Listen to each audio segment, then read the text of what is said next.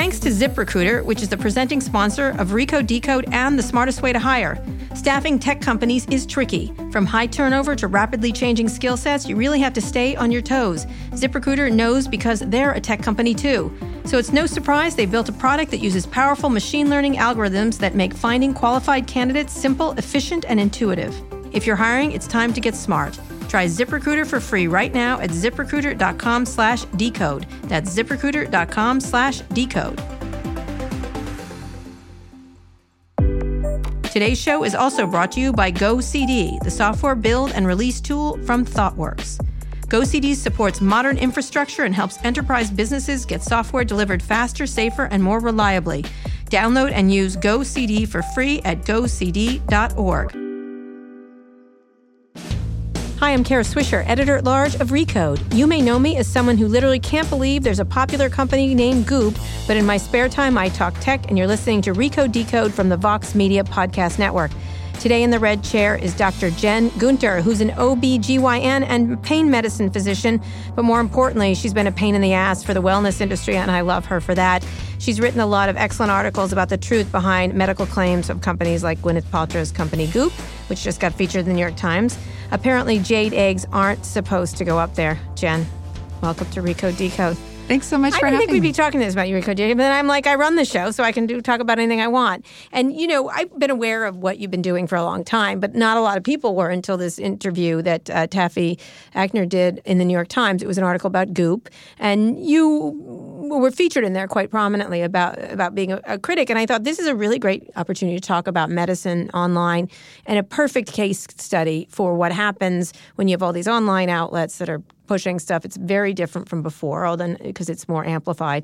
Um, so, talk a little bit about your background, just so we can get a sense of what you do. Sure. Uh, so I'm an OBGYN and pain medicine physician, and I've been doing this for a long time. Mm-hmm. Been a doctor for almost 30 years, pretty close to it. Right. And I became really interested in how people access information online when I went through my own medical issues. Mm-hmm. So I had an extremely premature delivery, uh, which involved the death of one of my children, and I was pregnant with triplets and two surviving sons who were in the intensive care unit for months and months, who also had other healthcare problems. Mm-hmm. And you're a doctor, and so I'm a doctor. so you know stuff. Yeah, and it was really hard for me, and it was hard for me to find good information online. And so I started really thinking, gosh, if it's that hard for me, how do other people manage? Mm-hmm. And so once I got through all of that, I decided to try Can to. I just walk you through that part a little bit, a little more specific? So, what what did you do? So, you went online and you yeah, I would go online and I'd look things up, and it would be so easy to fall down, you know, the rabbit hole with the clickbait and this company saying they had this product or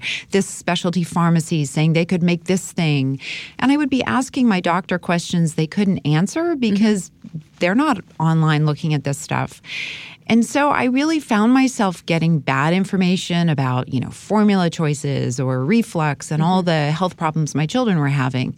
Right. And I ended up making healthcare decisions that in retrospect I wish I hadn't. But I was able based on this information. based on this information. Again, you were a doctor, and I was a doctor. Right. And then I started realizing that I had to just look at the medical literature and just talk to colleagues. And so I had the advantage of being able to read an article and saying, well, this is bad quality, Mm-hmm. or to be able to call up a friend and say, hey, I need to speak to an expert on this. And I just thought the information that I would get back from these experts wasn't actually like crazy weird information that I shouldn't have been able to find. And I kept thinking, why isn't this simple information? Mm-hmm. Give me an example of something crazy, like during that time. Uh, so I had a son with. I want to walk you through because Sure. everybody does this. Yeah. I'm Doctor Blank. You know what I mean? Yeah. So I had this. Ter- my son had terrible gastroesophageal reflux, Mm-hmm. and so after every feed, he would vomit out his nose. Mm-hmm. And the complicating thing was he was also on oxygen. So I would have to whip off the oxygen tubing, suck out his nose, change the oxygen tubing, and get all that done within two minutes. Mm-hmm. Right. After every feed. So that was a really stressful time. And things got so bad, I started asking my doctor about, you know, surgery for reflux. And and it wasn't the right thing to do. I mean, I was just very distressed though. And what happens is when you're really distressed, doctors keep sort of increasing what they offer you. And sometimes what you really need is just a hand holding. Right, right.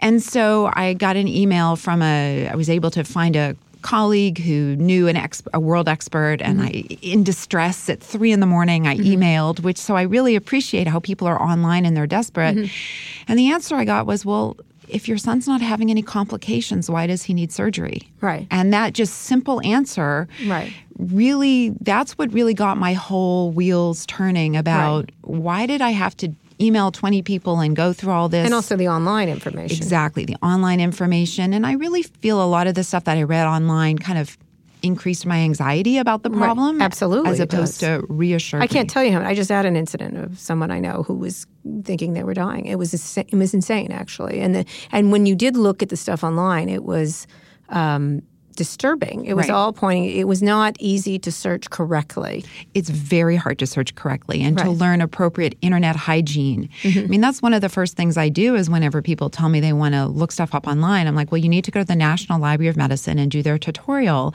about how to research online because Mm-hmm. they have a great tutorial. But people don't. They just Google and then they go above the fold and then Right. they, you know, they look at the first two. It's always things. cancer. It's, always cancer. It's cancer or blood clot. Right. Yeah. Yeah. Absolutely. You know, it was interesting because I, I, I'm always like, and my brother, who's also a doctor, is like, don't go on the internet. Don't Google it. Don't. He's, you know, don't. I do call him and ask him questions, and then he'll put me to someone who knows stuff. But it was, it's really interesting. The, the proclivity of people to do that, including like to do that, is probably really problematic as a doctor when you're. I love when people research things online because I really think people want to people should be empowered. Right. People should have information. Right. But right, which is the flip side of it. right? Exactly. But the way the information appears to be now online, I feel like we've moved beyond the age of information into the age of misinformation. Mm-hmm. And so I'm always trying to focus on how to help people learn to find information online. Mm-hmm. You know, trying to help them to learn how to be their own medical librarian. Right, exactly. And so you were doing this, you had the personal thing happen to it. I want to go through your history and then I do want to talk about those topics because I think it's critically important that people utilize the internet correctly and yet not. But it seems like it's spun out of control in a way that is just people, and especially quack theories and things that rise. Oh, absolutely. So, that, so you started reading Goop, right? Correct. So explain what happened here, how you got famous, internet famous. So I think back in 2015, you know, I've been blogging for I guess seven or eight years Why did now. you start? Just because? But yeah, I started because after my kids, you know, were kind of like five or six, and they'd kind of come through everything. And I wrote a book on prematurity, and mm-hmm. I thought, okay, well, I've I've contributed back to the prematurity community. And then I thought, well, why don't I try to clean up my little corner of the internet? I really mm-hmm. was like knapsack on my back. I'm gonna fix this little problem. And you, You know, knapsack, yeah, a digital knapsack. What was in the digital knapsack? Well, iPad. exactly. I think this was before iPads existed. Yeah, yeah. This was a while back. All right, so you put on the backpack. I put on my little your backpack. little corner. Yeah, and then I What re- corner is that? The, the gynecology. the guy, yeah, the sort of women's health, reproductive health, and obviously, you know, especially in the United States, well, really everywhere, there's all this misinformation about women's reproductive health that's used politically as well. Yeah. So I started writing posts about just things that mattered to me like- or new studies. on like a WordPress blog. Or, yeah, a WordPress blog, which I still have yeah. because we you just had Matt Mullenweg, the founder, on. He's great. it's it's so I'm very not tech savvy and I can use it. So Right, okay. so that's probably as good as advertisement Right. as any. So yeah, so I just started blogging about things that interest me, like about vaccines or about you know abortion or different you know Mm-hmm. different stories that mattered to me.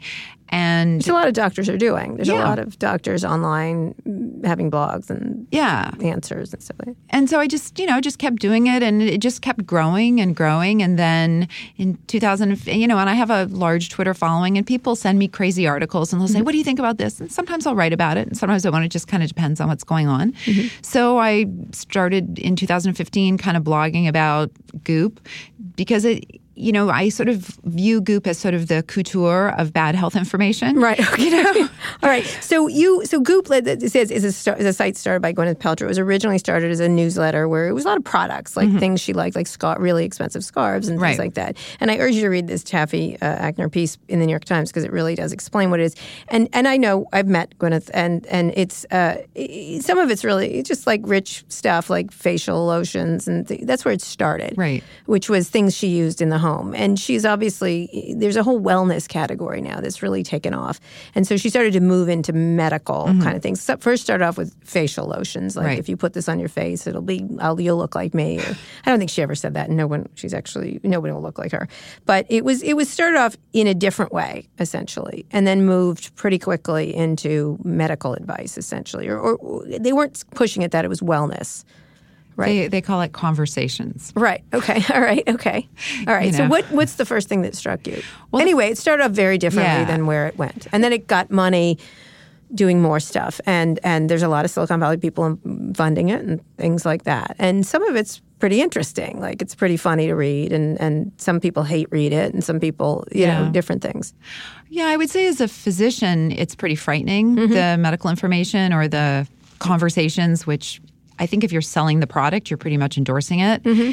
But you know, the idea that people need supplements or that they should be afraid, and they sell a lot of medical conspiracy theories, or the Mm-hmm. people that write for them promote a lot of medical conspiracy theories, Mm-hmm. which in turn are associated with lower vaccination rates and other kinds of problems. And so, you know, I think the problem is is that many people see stuff and just like I did when you're desperate and you buy stuff, that's exactly what happens. And I imagine that they're only branching more and more into wellness because it's selling and making money. Right, right. There's a lot of people branching their wells. So, did you see a particular thing that that got you that got you doing this? Like, why them versus there's? And we want. I want to talk about other sites and stuff. Um, I think it was well.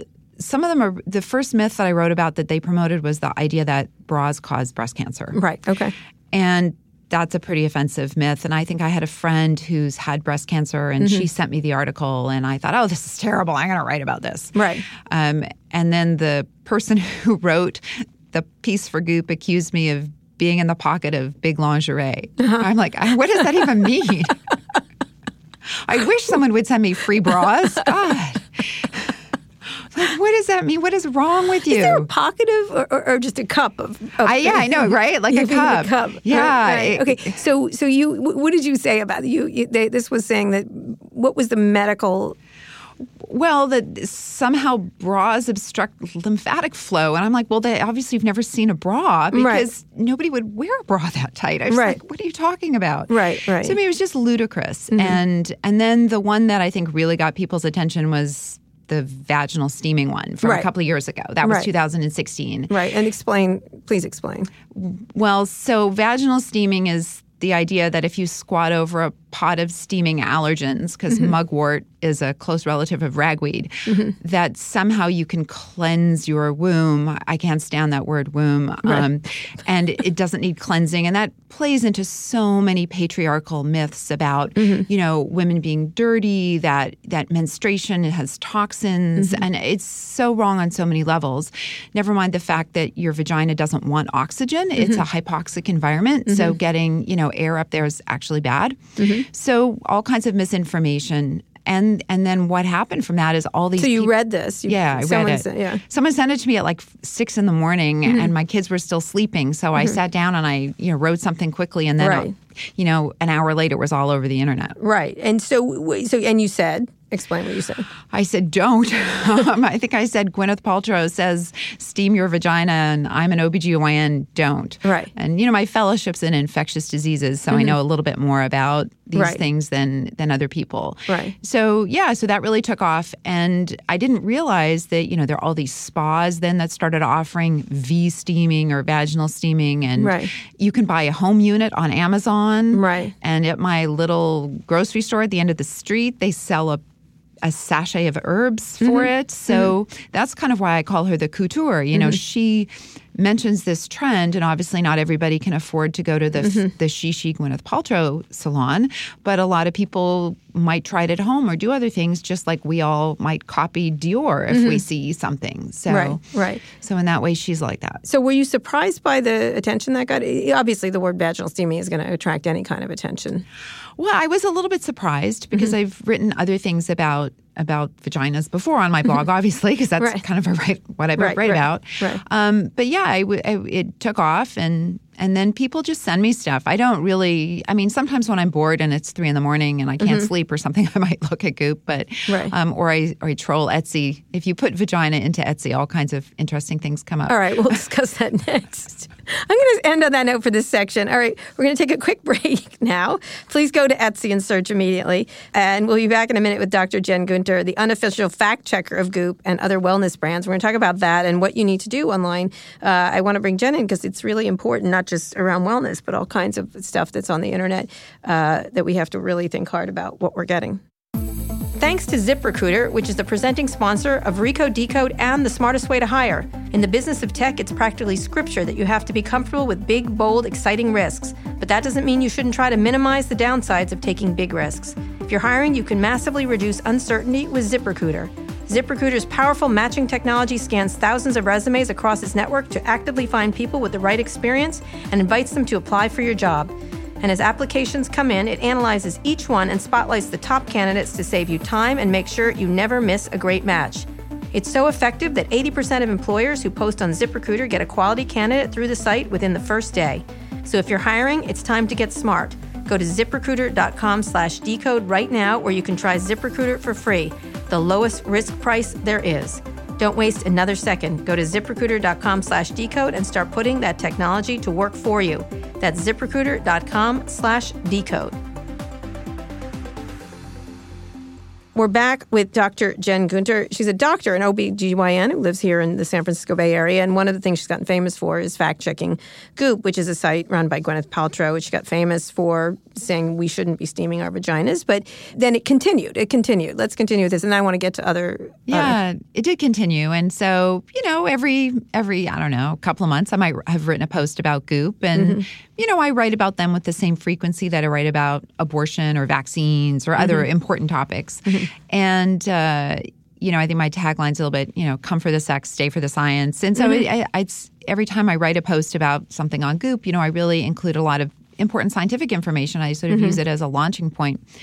And then last year, you know, she was promoting this jade egg idea, which is of course ludicrous. Explain the jade egg. Um, so this is an adult crowd. Yeah. Okay. You, I would like my children to listen to this, but go ahead. Well, my kids. Oh, you yeah. My kids know all. My 15 year old boys yeah. know all about yeah. this stuff. Yeah. So I, the idea was that you would put a porous rock, a jade egg, into your vagina to, I guess, try to help you do Kegels, but uh, pelvic floor exercises for incontinence. But the problem is the way it was promoted by the jade egg enthusiast uh, was not biomechanically appropriate. Right. And well, explain uh, why. Um, well, her idea was to put the egg in and walk around all day with it in, right. um, which would lead to inappropriate muscle clenching. And that's not how pelvic weights are meant to be used. Right. And then, of course, when the energy runs. Because people do Kegels. Yeah, other, yeah. But you do them for repetitions, like any exercise, yes, right? Usually you do, it's not with something in there. Right. Sometimes there's a machine, right? You, you can, but it's yeah. not necessary. Right. Yeah. Uh, it just adds expense. It doesn't add efficacy. Yeah. But the um, and then of course you would take the jade egg out and recharge it with the energy of the moon. Okay. As one does. As one does. So you read this. I read this, and I, I as one does. So I, put it out with the moon shadow goes. Right, yeah, okay. as, as, one does. Uh-huh. And apparently also this was going to improve your seat of femininity because your feminine knowledge comes from your vagina. Right, okay. Um, and I'm like, well, no, actually my knowledge comes from my brain. Thank right. you. Um, mm-hmm. This isn't the Mists of Avalon. Right. And uh, and women should know more about their bodies, not less. Yes, and yeah. so uh-huh. I, I wrote that post probably in about 15 minutes mm-hmm. and that just went nuts. And yeah. it was everywhere. And I, I was in People magazine Mm-hmm. And I had mothers of friends contact me on Facebook saying, "Oh, you really arrived. You're in People," and I'm like, "Oh, mm. well, that's all right. Where you reach people, yeah, it's true. It's where you reach people." But I'm like, "Okay, okay, great, sure." I mean, you know. Anyway, so that was it, and so the jade egg thing went crazy, and then yeah. you know, I tried one of her diets, and it gave right. me gas. Which one was it? I don't know, some three day anti bloat diet. It was horrible. Right. Mm-hmm. Um, and then uh, you know, and then I started really looking at a lot of bad information like you know scaring people that they're all full of parasites and you should mm-hmm. drink raw goat's milk to cure it mm-hmm. and you know diseases that don't exist were mm-hmm. talked about and so i would just blog about those on occasion and then in um, in july of last year so a year ago they wrote a post singling me out as as being a you know as being someone who couldn't possibly know anything about the vagina. Right. But you were also in the pocket of lingerie. and I'm in the pocket of big lingerie, yes. And so, th- so they had a male. Who's big like Waco? I don't know. who would be big? Who is big lunch? I'm, I'm still going to try to figure out who big. I don't even think they meet with each other. I, yeah, I'm really, really there. There isn't like a a collusion of you know lingerie manufacturers trying to get women into bras. Really, I just whatever. I Sometimes you I just, just love that. I'm, I'm going to call you that from now on. Yeah. So um, I'm enjoying myself quite a bit here. So uh, a little too much. Um, so then they wrote a piece about you, right? And they they said that I couldn't possibly know what I know, and I'm like, okay, sure. Why? Um, I- the- well, they said that I was strangely confident. And I wrote back and in my and I said no as um, you know someone who's done medical school and a five year surgical residency and a fellowship who's got uh-huh. twenty years plus of experience. Yeah. I'm appropriately confident. Right, right. Um, and that line really stuck with a lot of women because Right. I had so much feedback from professional women who Right. have so often been put down and Oh, told all the time. right like, that you don't know what you're talking about Right. and i just you know i was like i'm appropriately confident and after that i was i just decided you know i'm not backing down i don't Right. i don't care who you are you can be some big celebrity or whatever that doesn't make you right Right, right, right. And so, have you talked to her? No No. Okay. All right. Yeah. Okay. Well, you- she might reach out. Who knows? well it would have to be an apology first Right. So, so th- did she write this piece, or did they? Did they? well It was the editors. The right? editors wrote it. I'm sure they fretted over their ionic water cooler um, about what to say. And it was really, I think, a very poorly written piece. And I was like, well, if that's what your editorial board came up with against me and my single woman blog, I don't really know what else to say. Right. And, you know, they had a some male doctor mansplain to me about how I shouldn't swear. And I'm like, okay, well, Mm-hmm. Right. thanks, Dad. Right, Um, right, right. You swear on your blog. Don't. You're, Sure. It's fine here to swear. We're good. Oh, okay. swears. Well, the whole thing, the the post where I wrote back, you know, responded to Goop initially had swear words in it because her tagline is, "If you're going to f with me, you better bring your A game." Right. Okay. I'm like, okay, well, so I responded with my A game and some swearing, and I said, it really doesn't take my A game, maybe my C game. Right, to swear. Yeah, swearing's pretty easy. It's pretty low. It's Yeah. low, low hanging fruit, as they say. And then what happened? So then they're getting a fact checker, right? They had an issue with Condé Nast, according to this article. So then they kind of continued on their merry way. They had sort of when they lashed out at me, they said that they was should going have be. stuck to pashmina scarves. I, I feel like Stick with what you know. right, pashmina scarves. I They're mean, excellent on. I have to say, nice products on that stuff. I mean, I don't write about fashion. I don't No. write about makeup. I Right. write about what I know about. Right. So they they were going to have, I guess, a regular piece where they told people what they thought, but they just didn't. They just ended with me, and Mm-hmm. uh, and then yeah, they I went to their wellness conference in New York in Okay. January. All right. and um, I can swear here. Yes, yeah, that was a shit show. right. Okay. All right. Explain. Um, well, it was the fucking carnival because we started with a medium who did cold readings. Mm-hmm. Okay. And we're in a room full of women who could spend $600 plus, Mm-hmm. right, to go to this. And sh- her leading question, you know, the questions the mediums do to try Yeah, to yeah, like, yeah. Do you know someone who died? Yeah. yeah. Those. Yeah. Have you thought about buying a purse? Oh my god. Do you like shoes? We're in a room full of. wo- I'm like, that's insight from the beyond. You know, do you have a blog? Was your father a poor communicator? Right. Yeah. And so this, I'm looking around, going, does everybody know this is a cult? Am I the only one? yeah. Yeah. You know? Mediums do that. They're yeah, very funny. But that was present. She's well, she's not just a You ever been to. Lily Dale? Lilydale's one that's up in. They just wrote about in the New York Times. they have all these leading questions. Yeah. Does someone here have someone who died of a heart condition? I'm like everyone, like or at least like 79. It was. It's. I'm fascinated by it. It was really interesting, and then it just got worse from there. You know, there were people who said that. Mm-hmm. I don't mind the mediums. Let people do all. My mother loves a good psychic or whatever. well, great. Don't present it as healthcare. No, of course not. Yes. Yes. 100%. entertainment if that's what you if you want to spend your money on that that's your choice Mm-hmm. Right. but to say people to say people could get information about their health Right, right. and you know gwyneth paltrow also promotes this guy called the medical medium Mm-hmm. Who was born with an ability to commune with a spirit called spirit like Mm-hmm. Cher, like just goes by one name spirit and um and spirit gives information for price i guess Uh-huh. right. and um yeah and and i read his book and did you know that apricots are best for you after five o'clock No. yeah it didn't it doesn't know if it's picked that time or where you live or if, you know hemisphere didn't say Right. so, So, five o'clock apricots. apricot. I like an apricot anytime. Yeah, I, do. I- I enjoy apricots quite a bit. My neighbor has a tree, and I eat them quite a bit. ooh lovely Yeah, but I eat them in the morning. I'm sorry to tell you. well But it's five o'clock somewhere. Five- it's always five o'clock somewhere. It's like an old drinking thing. it's true. So you go to the conference, and then the medical thing. Let's focus on the medical thing. So again, I don't care about the pashmina scarves. Well, yeah, but it was all like that. So, you know, we heard people tell us that death isn't real, Mm-hmm. like literally not real, and that when you die, your dead brain can bring you back with love. Mm-hmm. You could cure your cancer with your brain. And I, you know, I went with another physician and And people are scared enough of getting treatment for cancer. Right. And that's why people go and get these IV vitamin therapies instead of chemo. Mm-hmm. And and we do know there's a recent study that shows that people who engage in these complementary medicine approaches with cancer are more likely to die because they're more likely to not get the therapy they need. Mm-hmm. Right.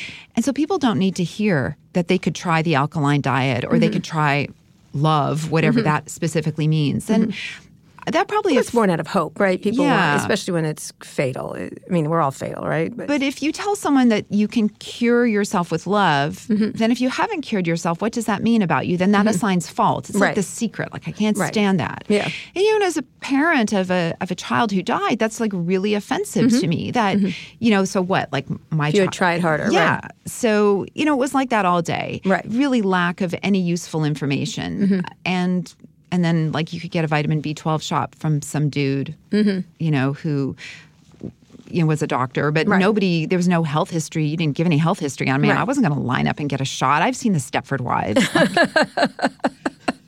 That was a good movie.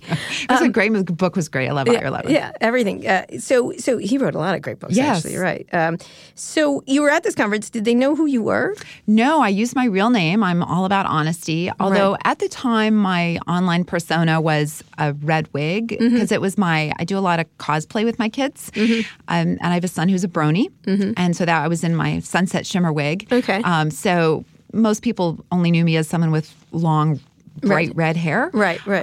Uh, so I walked in, I registered under my name, and I stood six feet away from her, and you know, and and yeah, I was I was unrecognized. So, what is the goal here? You want to just get people good information, right? Right. Especially because online is where people are now getting a lot Right. of this wellness information. So your goal is what in this? Because calling attention this is, is to someone who's well known is a good way to do it. But there's lots of this stuff that goes on all over. Yeah, I mean, my goal is to get people to learn how to re learn how to sort out good information, to learn that studies matter, to I get that it's so hard to find good information, so to have a good curated source. Mm-hmm. So if people know me as a trusted source where they can get information, they can mm-hmm. go you go to my blog and they can say, "Well, what does Jen say about the HPV vaccine?" Mm-hmm. And then, "Oh, she's got some links here." And then I'm going to use it as a launching point for discussion with my healthcare provider. Mm-hmm. And so that's really what I'm just trying to offer people is a way to have get good information. Right now, Goop has now added a fact checker. Right? Correct. So they say. So they say they didn't offer you the job. no, it's all right. They couldn't afford me. They couldn't afford you. So they, the, but the concept is that they they had some issues with Condé Nast because of fact checking. Is that they- this a lot of this stuff is is not something Condé Nast wanted to be. Well, yeah, I mean, I think Condé Nast is in definitely in their, you know, in to their credit. There's you know. enough avocado in your face there, but I don't mind that kind of stuff. Right? Okay. Yeah, but that's not, Sure. you know, that's not you. I mean, some of the claims in the medical claims in Goop are really quite outrageous. Mm-hmm. And, you know, like I said, they pony up with anti vaccine conspiracy theorists. Mm-hmm. You know, people who write for them believe that the mercury in your fillings are, you know, causing whatever, or that, you know, I mean, I'll name your conspiracy theory. Mm-hmm. Right. So, you know, It's you really have online. I wrote yeah. about that today. it's yeah i i try not to get read too many conspiracy theories because you start thinking about them going how do how how Right. but right. you know it does happen So, what do you hope to do? What do you hope to do? And then I want to get into wellness, the wellness industry in general online. i just hope people i want people to learn how to look up good information i want people to know that they can question their doctors i want you know to say hey why do i need to do this what's the good information i mean the the thing that makes me most proud is I'll get an email from a patient and say, you know, my doctor told me I couldn't get an IUD because I'd never been pregnant before. And I printed off your blog post and I took it in and I showed it to my doctor. Mm-hmm. And then my doctor said, oh, yeah, you're right. Mm-hmm, mm-hmm. So, you know, I, I'm hoping to empower women. Right. It's your body and your choice. And if you if you want to do raw goat's milk for parasites you don't have, obviously that is your choice. But it would be correct for you to know that you don't have those parasites and that you could get really ill from, you know. Right. And then you make the decision with the right information. Right. Right. Right. And so, when are you going to end this with Goop? Are you just going to keep like fact checking them? Well, you know, I just write about things that I think are that women want to know about. Right, You know, right. so I think that if they're going to keep promoting vaginal misinformation, you know, I'll probably keep calling them out on it. But Mm-hmm. Right. you know, I still I like write about other, a lot of other things too. So Right. you know, um, yeah, I mean, I think that they should know that there's other people out there looking as well. looking and- very. You've caused a lot of attention towards it, which is great. Which I think is Yeah. great. It's important. You know, again, it's one thing to do silly things. It's another thing to do medical things. Um, when we get back, we're going to talk about that because I think wellness online has really taken off. It's become the biggest, whether it's meditation, whether it's vitamin. There's all these internet companies that are now doing pill, different pills with wine in them and things like that. I, sure, you are you aware of some of these? Yeah, yeah. You don't need any of them, but yeah, I know that. I got that. So we're going to talk about that uh, when we get back. Here we're with Dr. Jen Gunter. She is the uh, she's a doctor. She lives in Marin County, where there's a lot of Wawa. Uh, uh there's a lot of Wawa going up there, right? Oh yeah, I know. It's always interesting to to yeah. It is. There yeah, is. yes, there is. Um, she's an OB/GYN and a pain medicine physician, and she's been uh, taking the wellness industry to task, which I think is really important because a lot of it is online, and in fact, most of the growth of it is online. Today's show is brought to you by TransferWise. Do you ever need to send money internationally? Sure. Your bank or PayPal can get your money from A to B, but that transfer will cost you more than it should, a lot more. That's the old way of doing things. Let me tell you about the new, smarter, and cheaper way to send money internationally TransferWise. TransferWise was founded by two friends, Taavet and Kristo, who were frustrated by their bank's bad exchange rates and high fees. They wondered, what if we could bypass the banks entirely? So they built TransferWise. That was seven years ago. Today, more than 2 million people use TransferWise people sending money home, businesses paying suppliers, freelancers getting paid. The list goes on. TransferWise's clever new technology gives you a great exchange rate and a low fee. So it'll put some extra money in your pocket for more important things. No one has ever said it's important that my bank gets some extra money. Test it out for free at transferwise.com slash podcast or download the app. Once again, that's transferwise.com slash podcast. It's the wise way to send money.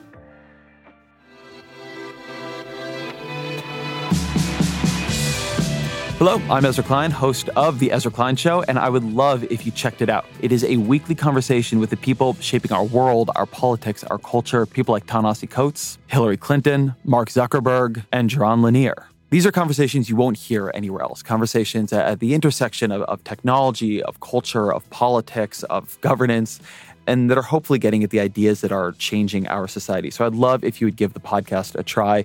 You can find The Ezra Klein Show wherever you get your podcasts. We're back with Dr. Jen Gunter. She is at OBGYN. We've been talking about her one woman crusade to get proper information into Gwyneth Paltrow's company Goop, but it goes beyond Gwyneth Paltrow. And I do hope people aren't putting jade eggs up there anymore, but some people will. You can't stop people from doing certain things. Yeah, it, choice is choice. Choice is, I guess, I suppose. Please don't do that.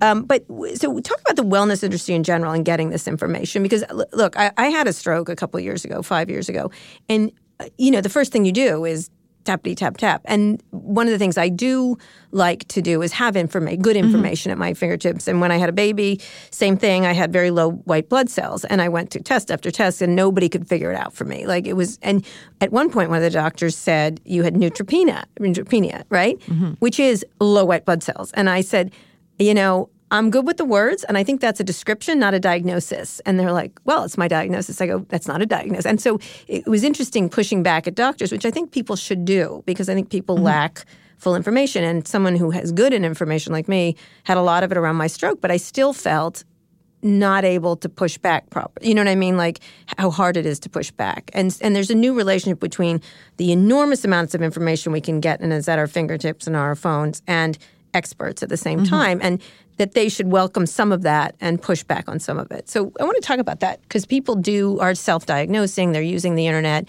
there's WebMD, there's all kinds of things. What is good to do and what is not good to do and what should doctors be thinking about in this new era? Well, I think first of all what's good to do is to start with cure properly curated sources. Mm-hmm. And until recently, data has told us that .gov sites are the most reliable. Mm-hmm. I'm not sure if the funding for medical librarians at the National Library of Medicine is going to continue with the mm-hmm. current administration. Mm-hmm. But, you know, .gov sites, the National Library of Medicine, uh, profession, medical professional societies often have really great information, patient mm-hmm. portals and other things. And that's the place to start, not WebMD or Wikipedia or places like that at all. Right, right. You know, anybody obviously can go in Mayo and Clinic? Um, there I mean, I haven't read everything on there, mm-hmm. and so obviously, I, you know, very aggressive in in that space. Yeah, so I, I, you know, a few things that I've read on there have been fine, but you know, it's it's hard to know.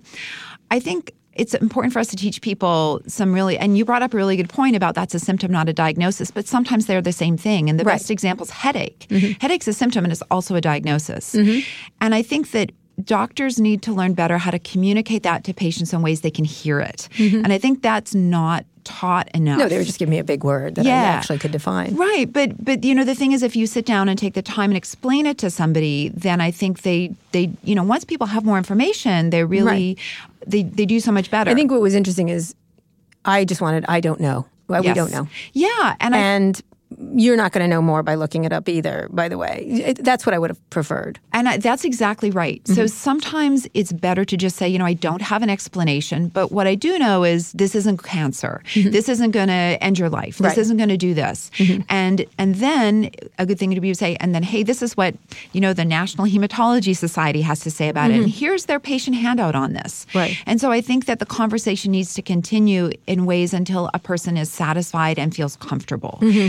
And that's something that is missing a lot in medicine. Right. And do doctors are doctors are you annoyed by the internet? Do you when people bring stuff in because there are there's little self-diagnosis going on almost continually. Oh, now. everybody's an e-patient. Right, Everybody right. looks everything up, and to assume that they're not, if someone says they haven't, then I don't. You know, I, I'm like, sure, whatever. But I, I'm sure they have. Right. And I think that's great. I'm really all pro research, Mm-hmm. and so I think that you can't tell people not to do something. I think what you should do is be directing them how to do it appropriately. Mm-hmm. And I would say that.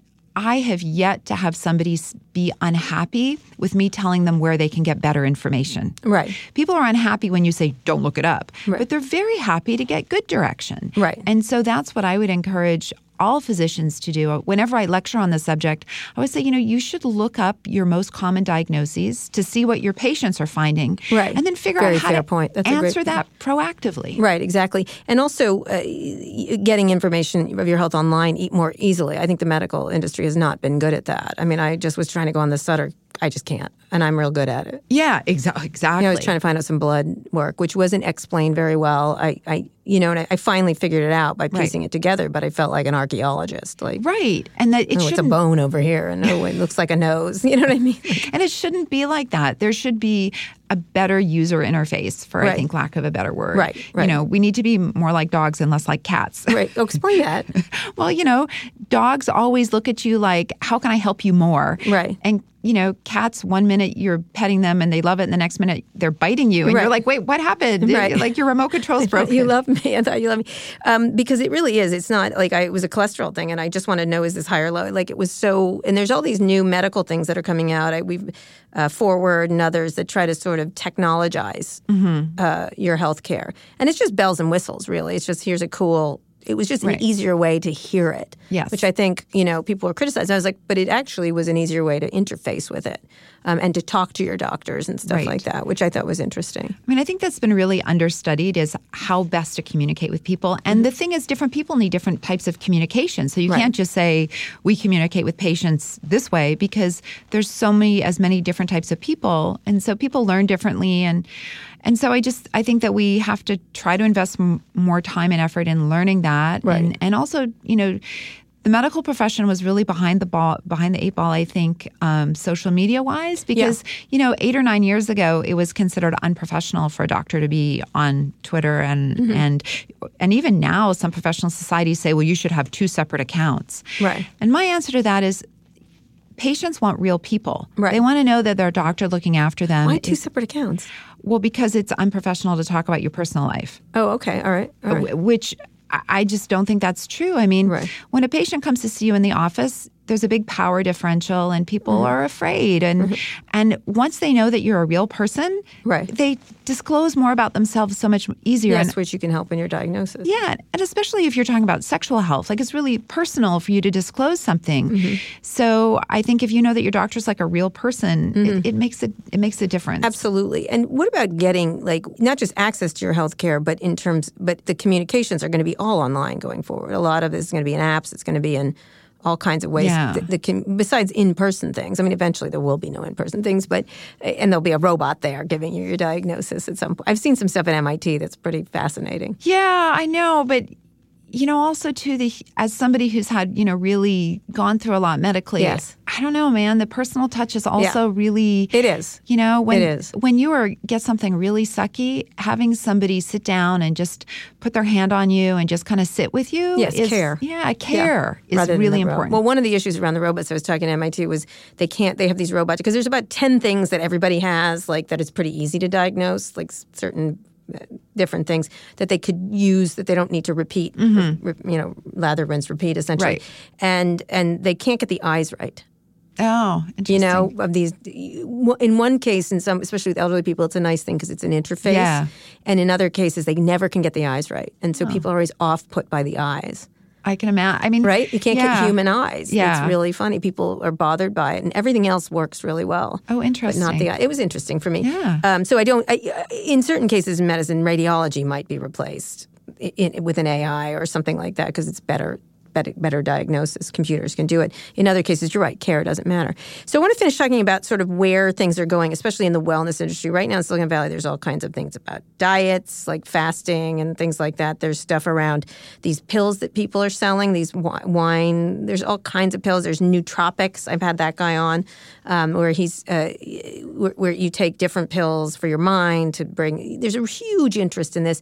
And then recently, I had Michael Pollan on talking about psychedelics, which I think are, is actually interesting uh, to replace opiates and uh, various pain medications. I just love to get your thoughts on any and all of these topics. I guess I would say that it's very hard to advise anybody when people don't invest in high quality studies. Mm-hmm. And so I think that many people put stuff out in the hopes that it's just going to sell and then the studies will come later. Right. And a lot of times the basic science is actually really poor. Right. So I would say, like for example, um, you know, uh, oh, I'm blanking on the name of the blood company with the micro. Oh yeah, yeah. Yeah.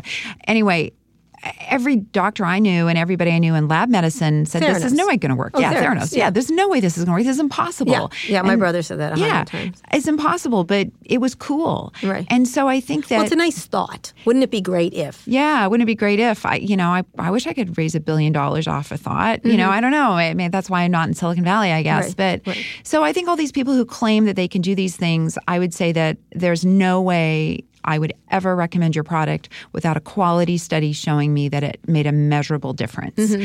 And if you have all of this money, instead of investing in putting it in the hands of celebrities, why don't you invest in some quality research if you actually want to make a difference? Mm-hmm. Right. How do you look at? know, There's a lot more, a lot of uh, people going into the healthcare. area. There's Color Genomics. There's 23andMe. There's they all, they're all different. They're all different in their ways. There's Yeah. um, there's one the uh, the heart one. Um, it's the EKG machine. It's something. There's a- it's there's a lot of investment going by technologists. All of which all of which to me points to the fact they don't want to die. Uh, Yeah. which apparently you don't have to do. According to Right. Well, I, I think that, yeah, if you go to either, like if you go to these wellness conferences, Mm-hmm. a lot of this is an investment in how to stay young forever. Mm-hmm. And, and, and I think, well, I want to enjoy life. And so I think that it's, it's interesting because none of these things, you know, we, we kind of know the real basics that aren't being done and and Mm-hmm. most people don't eat healthy diets and most people don't get enough exercise and still like whatever 17% of people smoke Mm-hmm. so there's still a lot of things that we could do and the problem with a lot of these supplements and things like that is people do that instead of exercising or they do that instead of eating right Right. and if you have an extra 40 or 50 60 dollars a month invest it in a quality diet don't Mm-hmm. invest it in supplements in supplements. What about the, the focus on on gen, like the what is 23andMe and all the others? And and there's color genomics. There's all kinds of di- they're diagnostic. Kardia is another one.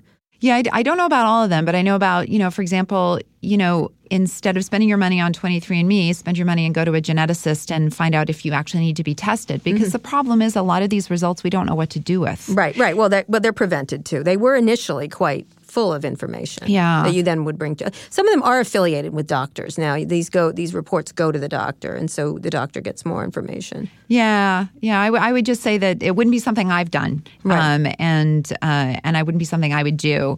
But I've heard, you know, people have swabbed their dog's mouth and sent them to 23andMe and got, you know, a human result back. And Oh, because, no. yeah, I, I, re- I think I read that. Maybe I'm incorrect, Right. but I'm pretty sure I read something like that. So, how do you think Silicon Valley should approach health? Because they're start, they're really starting to make major investments in it, Well, I think and obviously Theranos aside, Right. Well, I guess what I would say is that investing in health sounds like you're investing in making money off of health. Mm-hmm. Um, and investing in health to me means helping people get better. Mm-hmm. And helping people get better requires quality research. Mm-hmm. So I would say that if if they're really interested in helping people as opposed to selling product, that they would invest in quality research. on whatever they're doing. Exactly. Because they're also selling a lot of wellness programs into companies. There's all Right. kinds of napping, meditation. I don't mind the meditation. yeah. ones. Well, I mean, Nothing wrong with meditation. I mean, the wellness has become a bit corrupted, I think, in the sense that people have confused it with things that can make you live longer or mm-hmm. necessarily be healthier. But doing things because they make you happy are fine. I mean, mm-hmm. there's not really good data on massages helping chronic pain.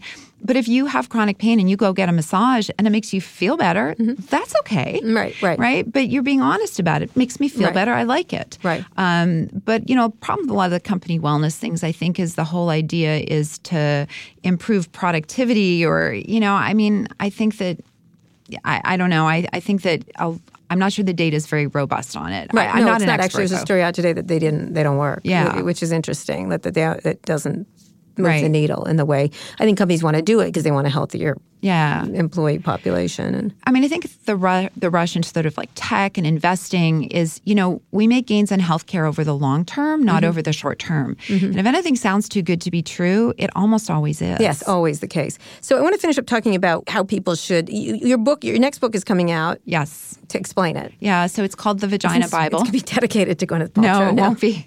Actually, it's going to be dedicated to every woman who's been told something nasty by some dude about her vagina. Uh-huh. Okay, all right. Um, really, uh, and um, and it's a, it's called the Vagina Bible. It's everything you need to know about the vulva and Mm-hmm. the vagina, so you can wade through the stuff on the internet. So you can speak with your doctor. So you can tell your girlfriends, Mm-hmm. your boyfriends, your family what they should or shouldn't know, or what Mm-hmm. you know.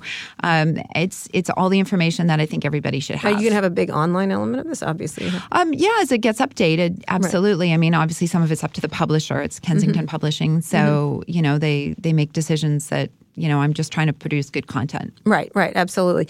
And when you're thinking about health online and how you do, like w- when you're thinking about health, I do think it's really laudable that you've done this because I think what does happen is there's this quackery just gets amplified. Quackery has been around since the beginning of time. They used Absolutely. To, they used to have those tinctures and Yeah. tonics and this will do that. You know, even Kellogg's started, right, as Well, and you know about the goat testicles, right? No, no, tell me. You must. so there was a there's a, a guy called John. I think it's Binkley or Brinkley. I can't mm. remember. This was in the about 1920s.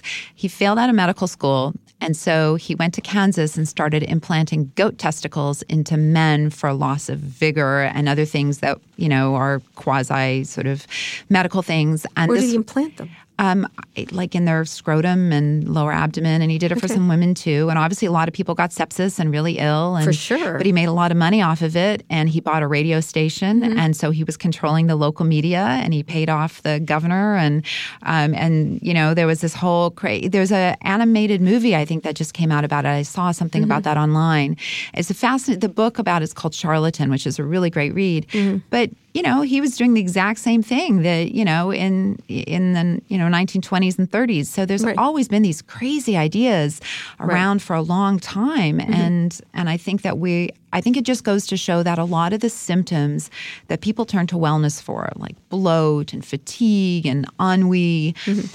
I personally think that a lot of those are part of the human experience. And Mm-hmm. No, nobody wants to be uncomfortable, do they? yeah, and it's just you know we need f- maybe friendship, and we we need medicine to tell us it's not cancer, and it's not heart disease, and it's Mm-hmm. not something serious.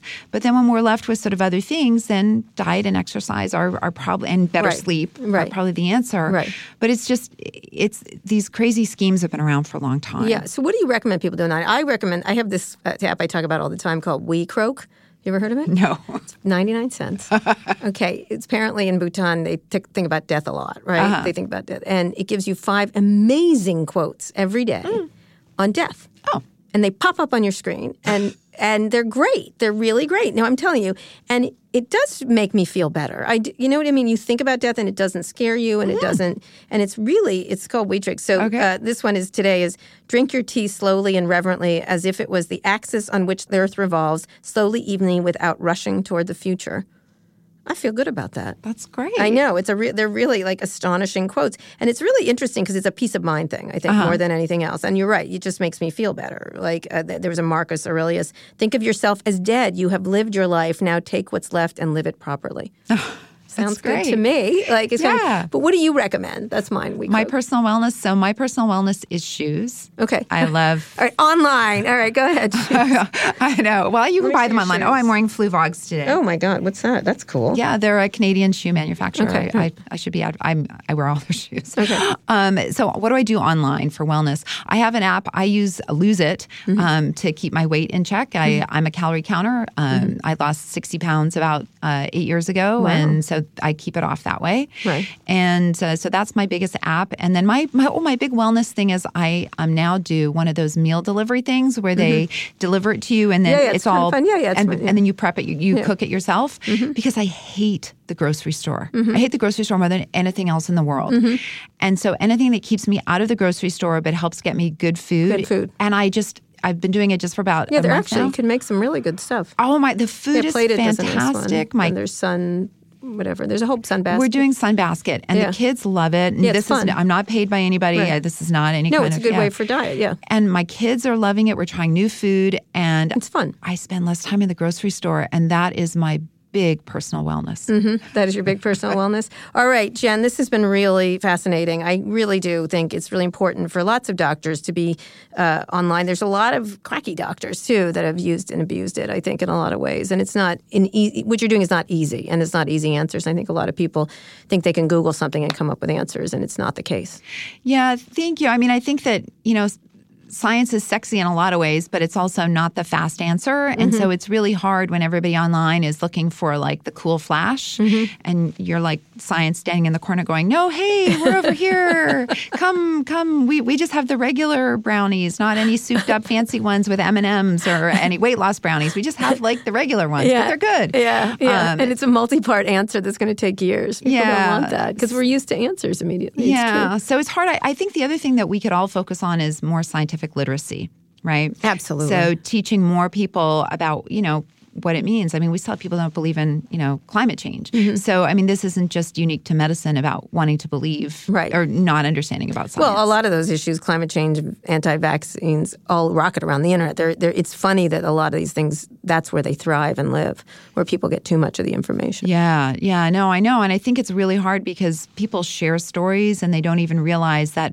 even to share something to sort of make fun of it actually helps propagate the information. Mm-hmm. Right. So I think we could all learn better internet hygiene about how to prevent the spread of myths too. Do not steam your internet.